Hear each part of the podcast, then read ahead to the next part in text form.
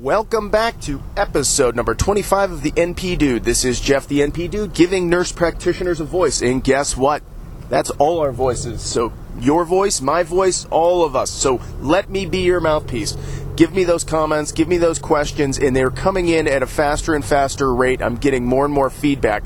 Now, one thing I noted this morning, first thing this morning, I looked on, on my page just to see what was going on, and it said I can't get there and so I, call, I went to the web hosting service, and they know about it. It's all down. They're, a lot of their services down right now. So as we as I'm speaking, not we speaking, but me uh, recording this, it's still down. So I don't know how long it's going to take. They they didn't know how long it was going to be down, and it, that was last night at like 11 o'clock at night. So I didn't check last night and, and, went to bed and slept great and, and everything was wonderful and wake up and crap.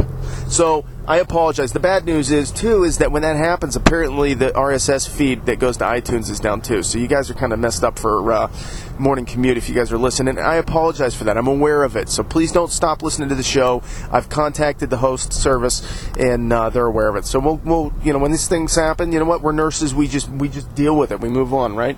So I appreciate you guys still tuning in, and hopefully, um, hopefully, I'm not losing people just because of something I can't control. So, there's that. Now, there was a bunch of things that came in through Facebook yesterday that I was just like, man, this is all really great shows, and so you guys are starting to share even more, getting more comments, and I'm getting to the point now where there's more comments uh, than I could fit in a 30 minute show and that's awesome because now I got stuff on the back burner. I'm like, oh yeah, put, that's a great one. I'm going to save that one. We can talk about that one later. And uh, you know, I just kind of shoot from the hip about which ones I think are like, ooh, that's the best one. Most, you know, I, I do the Maslow's hierarchy of uh, of podcast shows, right? So you guys, nurses, all know what that means. So, and if you don't, go look it up because you should know what Maslow is, right? At least undergrad do. They pounded that into our heads. So today I want to talk a little bit about. Um, sorry, railroad tracks. Uh, a couple different things, and nothing big deal. But there was, but there was just a really great episode, uh, show idea about, um, and it was a comment on my Facebook page before it went down, obviously, that said, "Hey, how about um, how do you deal with non-compliant patients?" And then I'm like, "Ooh, that's a good one, right? Because there's a lot that we could talk about on that one. That's a great discussion for a group, but unfortunately, I'm driving, so nobody works with me, so I'm I'm a group of one, right? I'm a wolf pack of one." And so how do you deal with these non-compliant patients? And in non-compliant, uh, you know, there's that, that stigma of oh, they're non-compliant. That's not a nice way. To say. And if they're not doing what they need to do to take care of themselves, they are non-compliant. I don't care. I, I'm I'm not a sugarcoater. I don't, you know. I'll tell them to the, I'll tell them straight to their face. yeah, you're being non-compliant with what you're doing, and that's my personality. And that's the point about this is that it really depends on your personality on how you want to handle it. So this is anybody can chime in on this one and give their advice because you're not wrong. It's how you do it. Everybody does it a little bit different. Now, before I get into how I handle a quote unquote non compliant patient, because I'm pretty new at this and I have I'm still de- de- uh, dealing with coming up with my most effective way of doing it. Now, I, I, know how I think I handle it, eh, but I'm not getting enough feedback yet because I'm early on in my career. You know, give me five years and I'll let you know what, you know what's working for me, and that that'll be a better way to go as far as giving advice. But I'll tell you what I'm doing now, and at least it's something. Um, but before I get into that, this this can open up a whole can of worms, right? Because we're we're talking about why does it matter about non-compliance? Well, you know you have the personal side of it where the the individual that you're trying to help and you're you're doing all this work and you're going through all these you know all the labs and all their previous history, and you're really trying to come up with the best treatment plan for them. And uh, you know you're spending a lot of energy, and you're putting your heart and soul into trying to make this person a healthier person. And at the end of the day, they don't give a crap, or at least they don't care enough to make it worth. Somebody's license plate says all beef. That's fantastic, all beef. Um, sorry. Um, I just completely lost track with all beef. How funny is that? So, um, but you, you put your heart and soul into their health care, and they, they just don't care that much. You know, it's not a big deal to them. They got diabetes, and they were going to lose a foot. I don't care. Whatever. I don't, I don't need to walk that much anyway. And well, jeez, right? So it's it's just it's very frustrating that you know you we do this. We we, we give a we give a crap, and we really do want the best for our patients, and they at the end of the day don't care enough to make it matter. Or if they do care, they just don't know and we can get into that in a moment. But that's the one side of it. Now, what's the other side of it? And this is going to be, I think, more the, the important reason. And I hate to say it this way, but our money that we're going to get reimbursed eventually is going to be completely tied to the quality of care that we give. And and just like standardized testing in school, there's a fox sitting in the middle of a, of a field. Man, it's crazy out here. I'm like in the middle of nowhere. It's daytime too, and there's a fox just looking at me on the side of the road. All right, sorry. Now I got all beef in front of me and a fox looking at me. You guys, you guys should be laughing right now. If you're not, then I don't know if you have a sense of humor. So I'm, I don't know. Anyways, so the other issue is is to get reimbursements, right? So we're, we're going to have quality based care standards set, and the only thing that we're going to have to tie it to is how good you're doing your job. And like I said, it's just like standardized testing. So if you, you know, in, in, in elementary school, the only way to tell if teachers are in schools are doing good is to do standard bullshit, right? So we all know it's it's crap, but there's really no better way of measuring how we are doing as practitioners except to look at quantitative data you can't ask the individuals, "How's your healthcare provider?" I love them. They don't tell me to lose weight and, and stop smoking. I love that doc or that nurse practitioner. They're great. Well, they are not going to ask the people. They may ask a questionnaire, but not, you know, not. I, I don't see that as the the way that they're going. They're not doing it now, right? So a lot of the standards, the core measures. In fact, are one of the practices I'm in, they just finished up all of their um, their reporting for this, and it you know goes on did you get a BMI for all, you know, at least once a year for your patient? Did you, you know, if you have a smoker, did you offer in your note somewhere that you've, um, you know, offered smoking cessation and how to cut down or nicotine patches or lozenges or some kind of nicotine therapy or something, right? So that's already starting, but I think that they're going to take it even a step further than that down the line, and they're going to say, well, you know what? Your triglycerides were 400 and they're only 380, but if you would have done the therapy and really educated your patients properly, they should be down after a year, year and a half.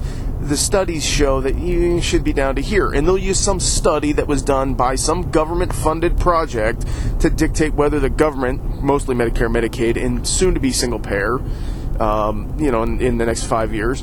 That's my pre- prediction yeah, you're going to see that happening, and and so we have to make it matter.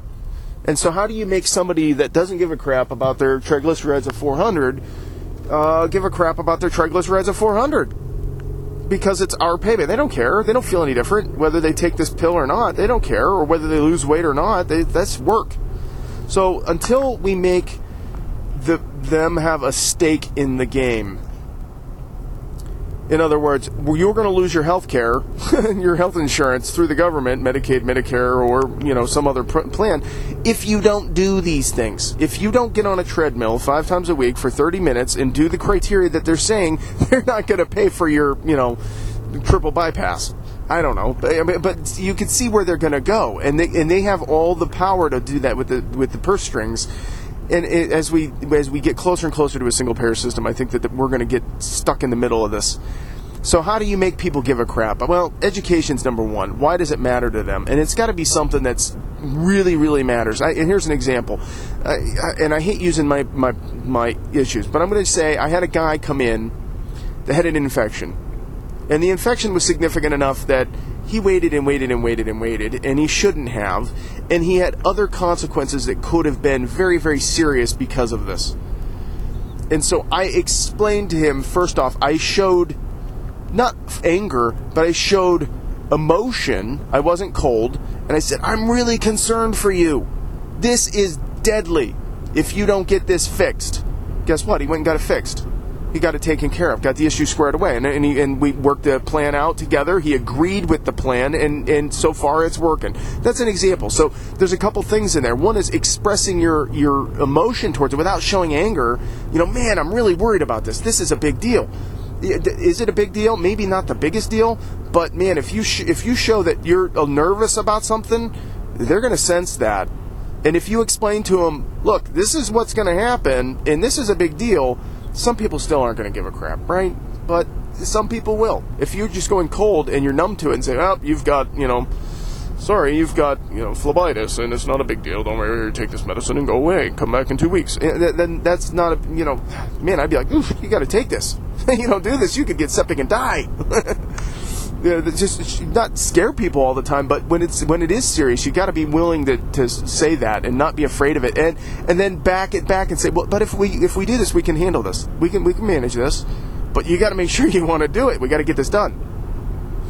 And and so I, that's kind of how I do it. Is I kind of go in and I'm, I'm not afraid to to tell people the honest truth about man, this is the worst case scenario for you, and this is a big deal now, when you're doing chronic illnesses, you know, hypertension, now it's only 150, and uh, I'm not taking my blood pressure medicine every day, and and uh, and and how do you get that? That's really the harder one, right? Because you just don't know how how to.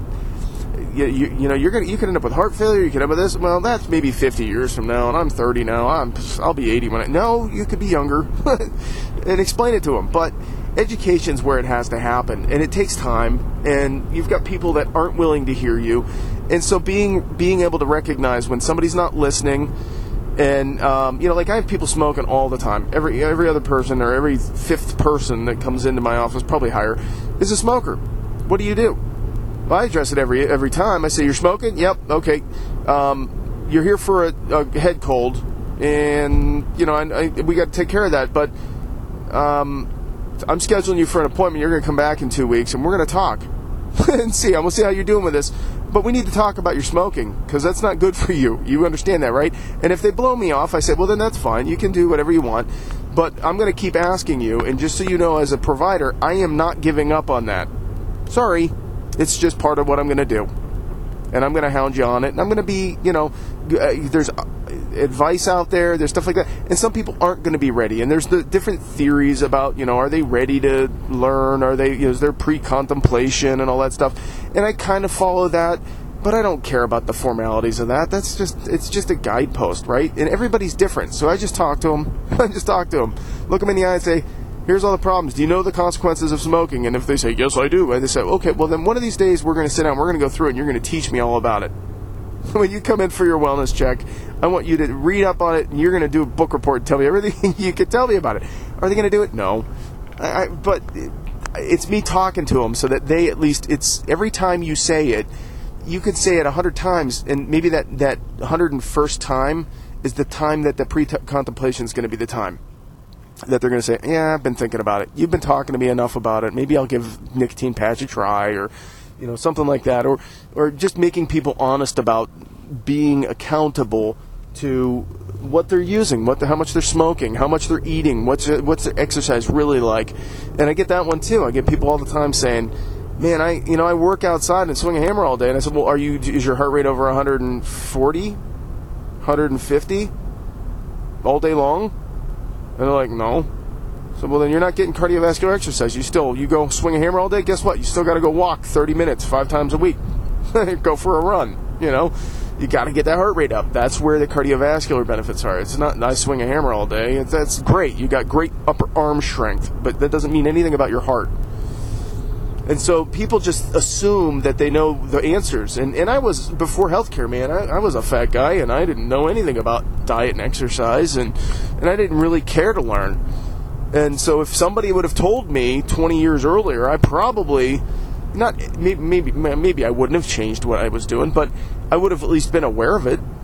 And I would have maybe felt a little guilty with that second donut in the morning or third donut in the afternoon or you know whatever, right? So that, that's I guess how I handle it. And there's going to be more to it, but I think the bigger picture is that with respect to the um, the quality of care that's going to be measured, it's going to be a, it's going to be a direct result of how we're tied to reimbursements with insurance and Medicare, Medicaid. And, and, and it's going to suck, but you know, figuring out good ways for you to do that now, that's a great idea. Anybody has any advice on it, I'll take it because I'm, I'm going to need it too. Everybody's going to need to worry about this. It's going to be an issue for all of us. So that was a great comment, and I, I, I, don't have the best answer. It's not something that you can really do in one person, right? I mean, I can give you my advice, but geez, there's a billion ways that could be done. You know, how do you get your non-compliant patients to be compliant? Education. I mean, it's a simple cop out. Education and follow up. Making it important to you makes it important to them. If it's not important to you, it's not going to be important to them. They may like you as a person. They may think you're a fantastic practitioner, but they're not, not getting what they really need. They need education. Most people know when smoking is bad and know when they should be taking their medicines, but I mean, Some people don't. So you got to teach them.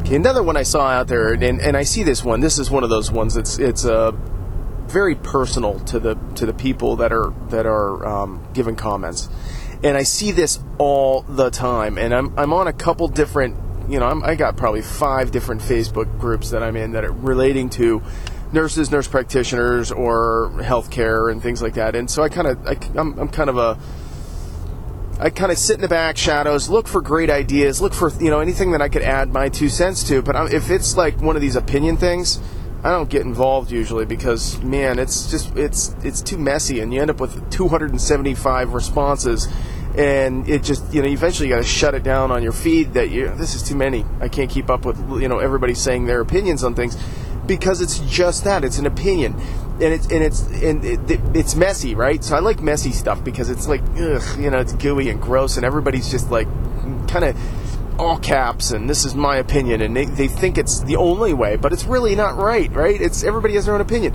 What am I talking about? Which study guide do you use when you are studying for whatever it is you're studying for?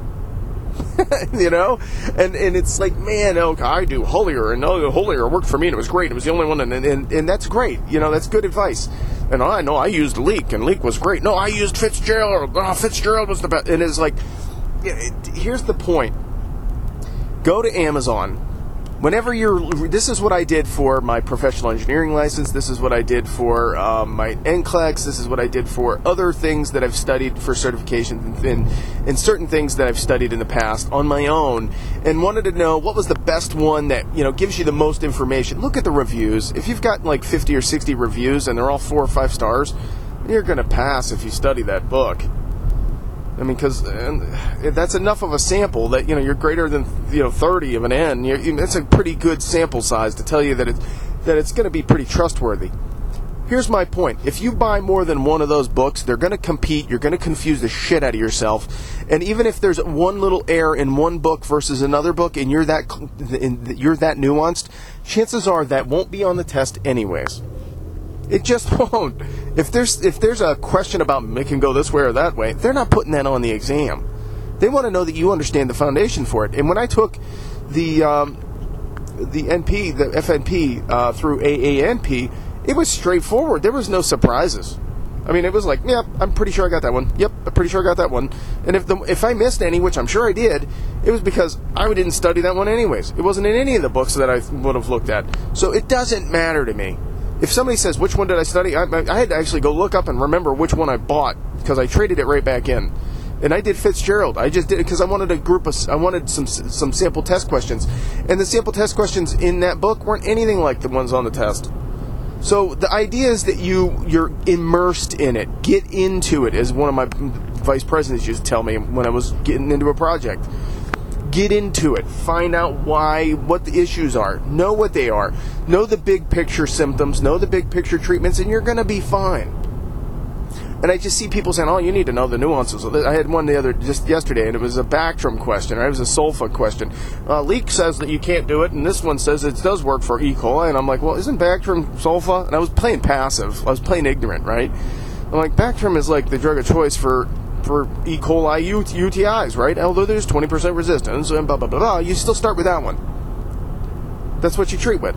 Unless they have a reaction to sulfa, or you know that they've haven't they've failed on it in the past, you start with Bactrim. That's the standard of care. Is what the, what the recommendations are. So you know you see these different you know both of the books were saying one does it and one doesn't, and these people are so into it that you're you guys are just wasting time. You're too deep on it. Too deep. Move on. If it's if there's an inconsistency, yeah, moving on. In practice, you're going to know what to use anyways, so don't worry about it. So I, just I get frustrated when I see those questions. Like, oh man, it, it's funny to see them but and I, I read a couple of them and then I just like ugh, I got to turn that post off. I can't, I can't do it because people start getting frustrated. No, I use this one, and they have like a, a, paragraph and a half of why they used Fitzgerald versus Leik and Leik, and I did this one and that one, and and then I see people seeing you know pictures of like seven books, and they t- you know this is a certification test. Just get through it. This is not going to give you. I mean, it'll give you some guidance as to what to do when you're done, but just get through it You know. As anyways, that's my advice on that one. Just pick a book and do it. And and I see people that that that are like, man, I want to take it in six months, or I want to take it in a week, or whatever, whatever works for you. If I'm not going to judge you if if someone says you know, I'm going to take a month off and then I'm going to really study for like five months. And I got an RN job that I, that I don't hate, that I find there. I'm making my bills.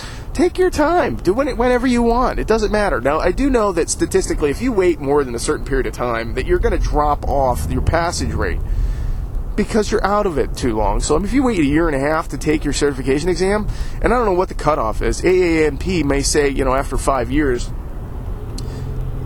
that you might have to um, Somebody just passed me on a two lane road and I'm going 65. Really? And it's a 40 it's a 40 mile an hour. Jeez, Pete. Um, so you, today's a, today's an explanation of my drive day, right? Sorry. Um, but uh, where was I? so it's distracting when somebody's passing me on a two lane curvy road, right? Um, so but when you do your test just just pick a book get into it take your time. If you don't want to take your time and you want to get into it fine. Oh AANP i don't know what the time the cutoff is. Somebody asked that question too and i'm like i don't know. I, don't, I was, wasn't going to wait. I was just going to take the thing and be done. Um, and, and for me i took a week off i finished school we went on a vacation. I got back we had a three day review thing that we did and i can't remember what her name was. Somebody tell me what her name was. I can't remember somebody in class that was with me that did that. What was her name? She was pretty good. It was a three day class. I could have taken it right after that three day class. There wasn't much more information that I that I that I did on my own um, that made me feel like, geez, I really need to I need to study some more. And uh, when we did the review questions, the review questions weren't really like what she did in the class because the book was a different, it was geared towards a different mindset of how to use it. Now, another recommendation that I do have is when you read those books, don't just skip and go right to the questions. Read the preface of, of those study guides because they set forth usually in the preface how that book works. And if you miss that part, like how to use the book to really get what, what the information that the author wanted you to get out of it, then you, then you're kind of missing the point of how they're doing it. And sometimes it takes you, you know, halfway through the book to realize, oh, maybe I should have been doing it this way. So they give you some guidance on how to use the book sometimes up in the preface or the foreword of the book, or you know. So re- take a look at that. They're usually only a page long, and just make sure you understand how the book works. More than anything, just get a, a, a sample of questions and just do a bunch of them. I, I think I did 200. I don't know. I didn't kill myself. I didn't think that the the, uh, the FNP board uh, certification, and I don't. It wasn't a board certification. We've talked about that in the past. It's certification exam. Um, because ANCC is board certification, AANP is technically just certification. It, was, it wasn't hard. I really didn't think it was bad. I thought it was easier than the NCLEX. So people that are freaking out about the test, don't freak out about the test. It's not that hard. If you made it through your master's degree and you did well in your master's degree, you could either do an online review, you could do CDs, you could pick one. It doesn't matter. But you're going to be just fine. And if you didn't pass, you need to ask the question was it nerves? Chances are it was nerves. You just you psyched yourself out. It's not because you don't know the knowledge and you can't study any harder for that. That's a nerves thing. Now you can do more and more questions and and and hopefully get um, your confidence back. But the problem is is that the book, the sample questions that they do in all these books aren't really like what it is on the exam. So it's you're doing much harder questions when you study the study guides.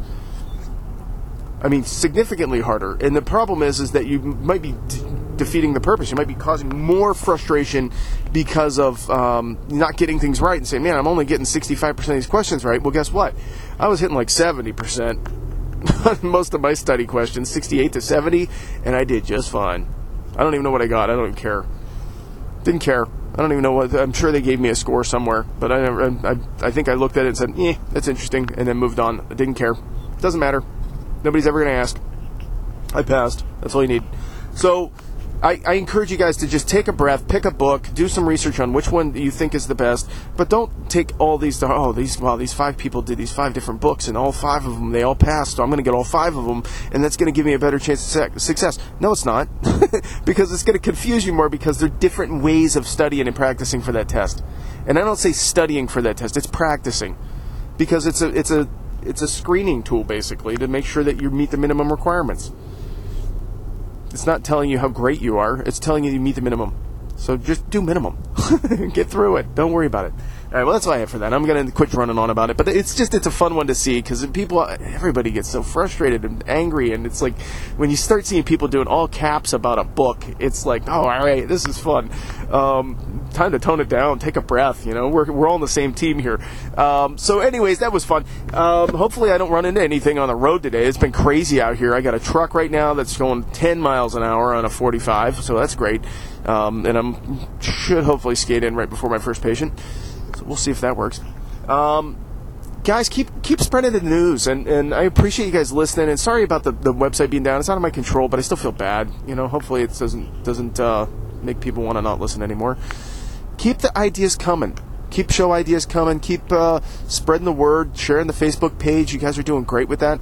Um, the other thing is, is the iTunes thing. I'm still seeing now. I, I did look on there, and I can tell which which shows um, are being listened to the most, and so it's it looks like they're all getting hit pretty decent. Um, I can't tell the number of people listening, but I've seen a couple people say through Facebook threads, "Yeah, I, I checked this guy out. He's on iTunes," and I think that's awesome. You guys are just that's that's exactly what we need to make this get out there and uh, as I get more experience, then uh, I think I'm going to get better at doing this. And I think also we're going to be able to have more in-depth uh, discussions about you know how to do things and and better recommendations. I know I'm still new, so you know you guys got to bear with me on that too. But I'm I'm looking for advice. I'm looking to learn with you guys.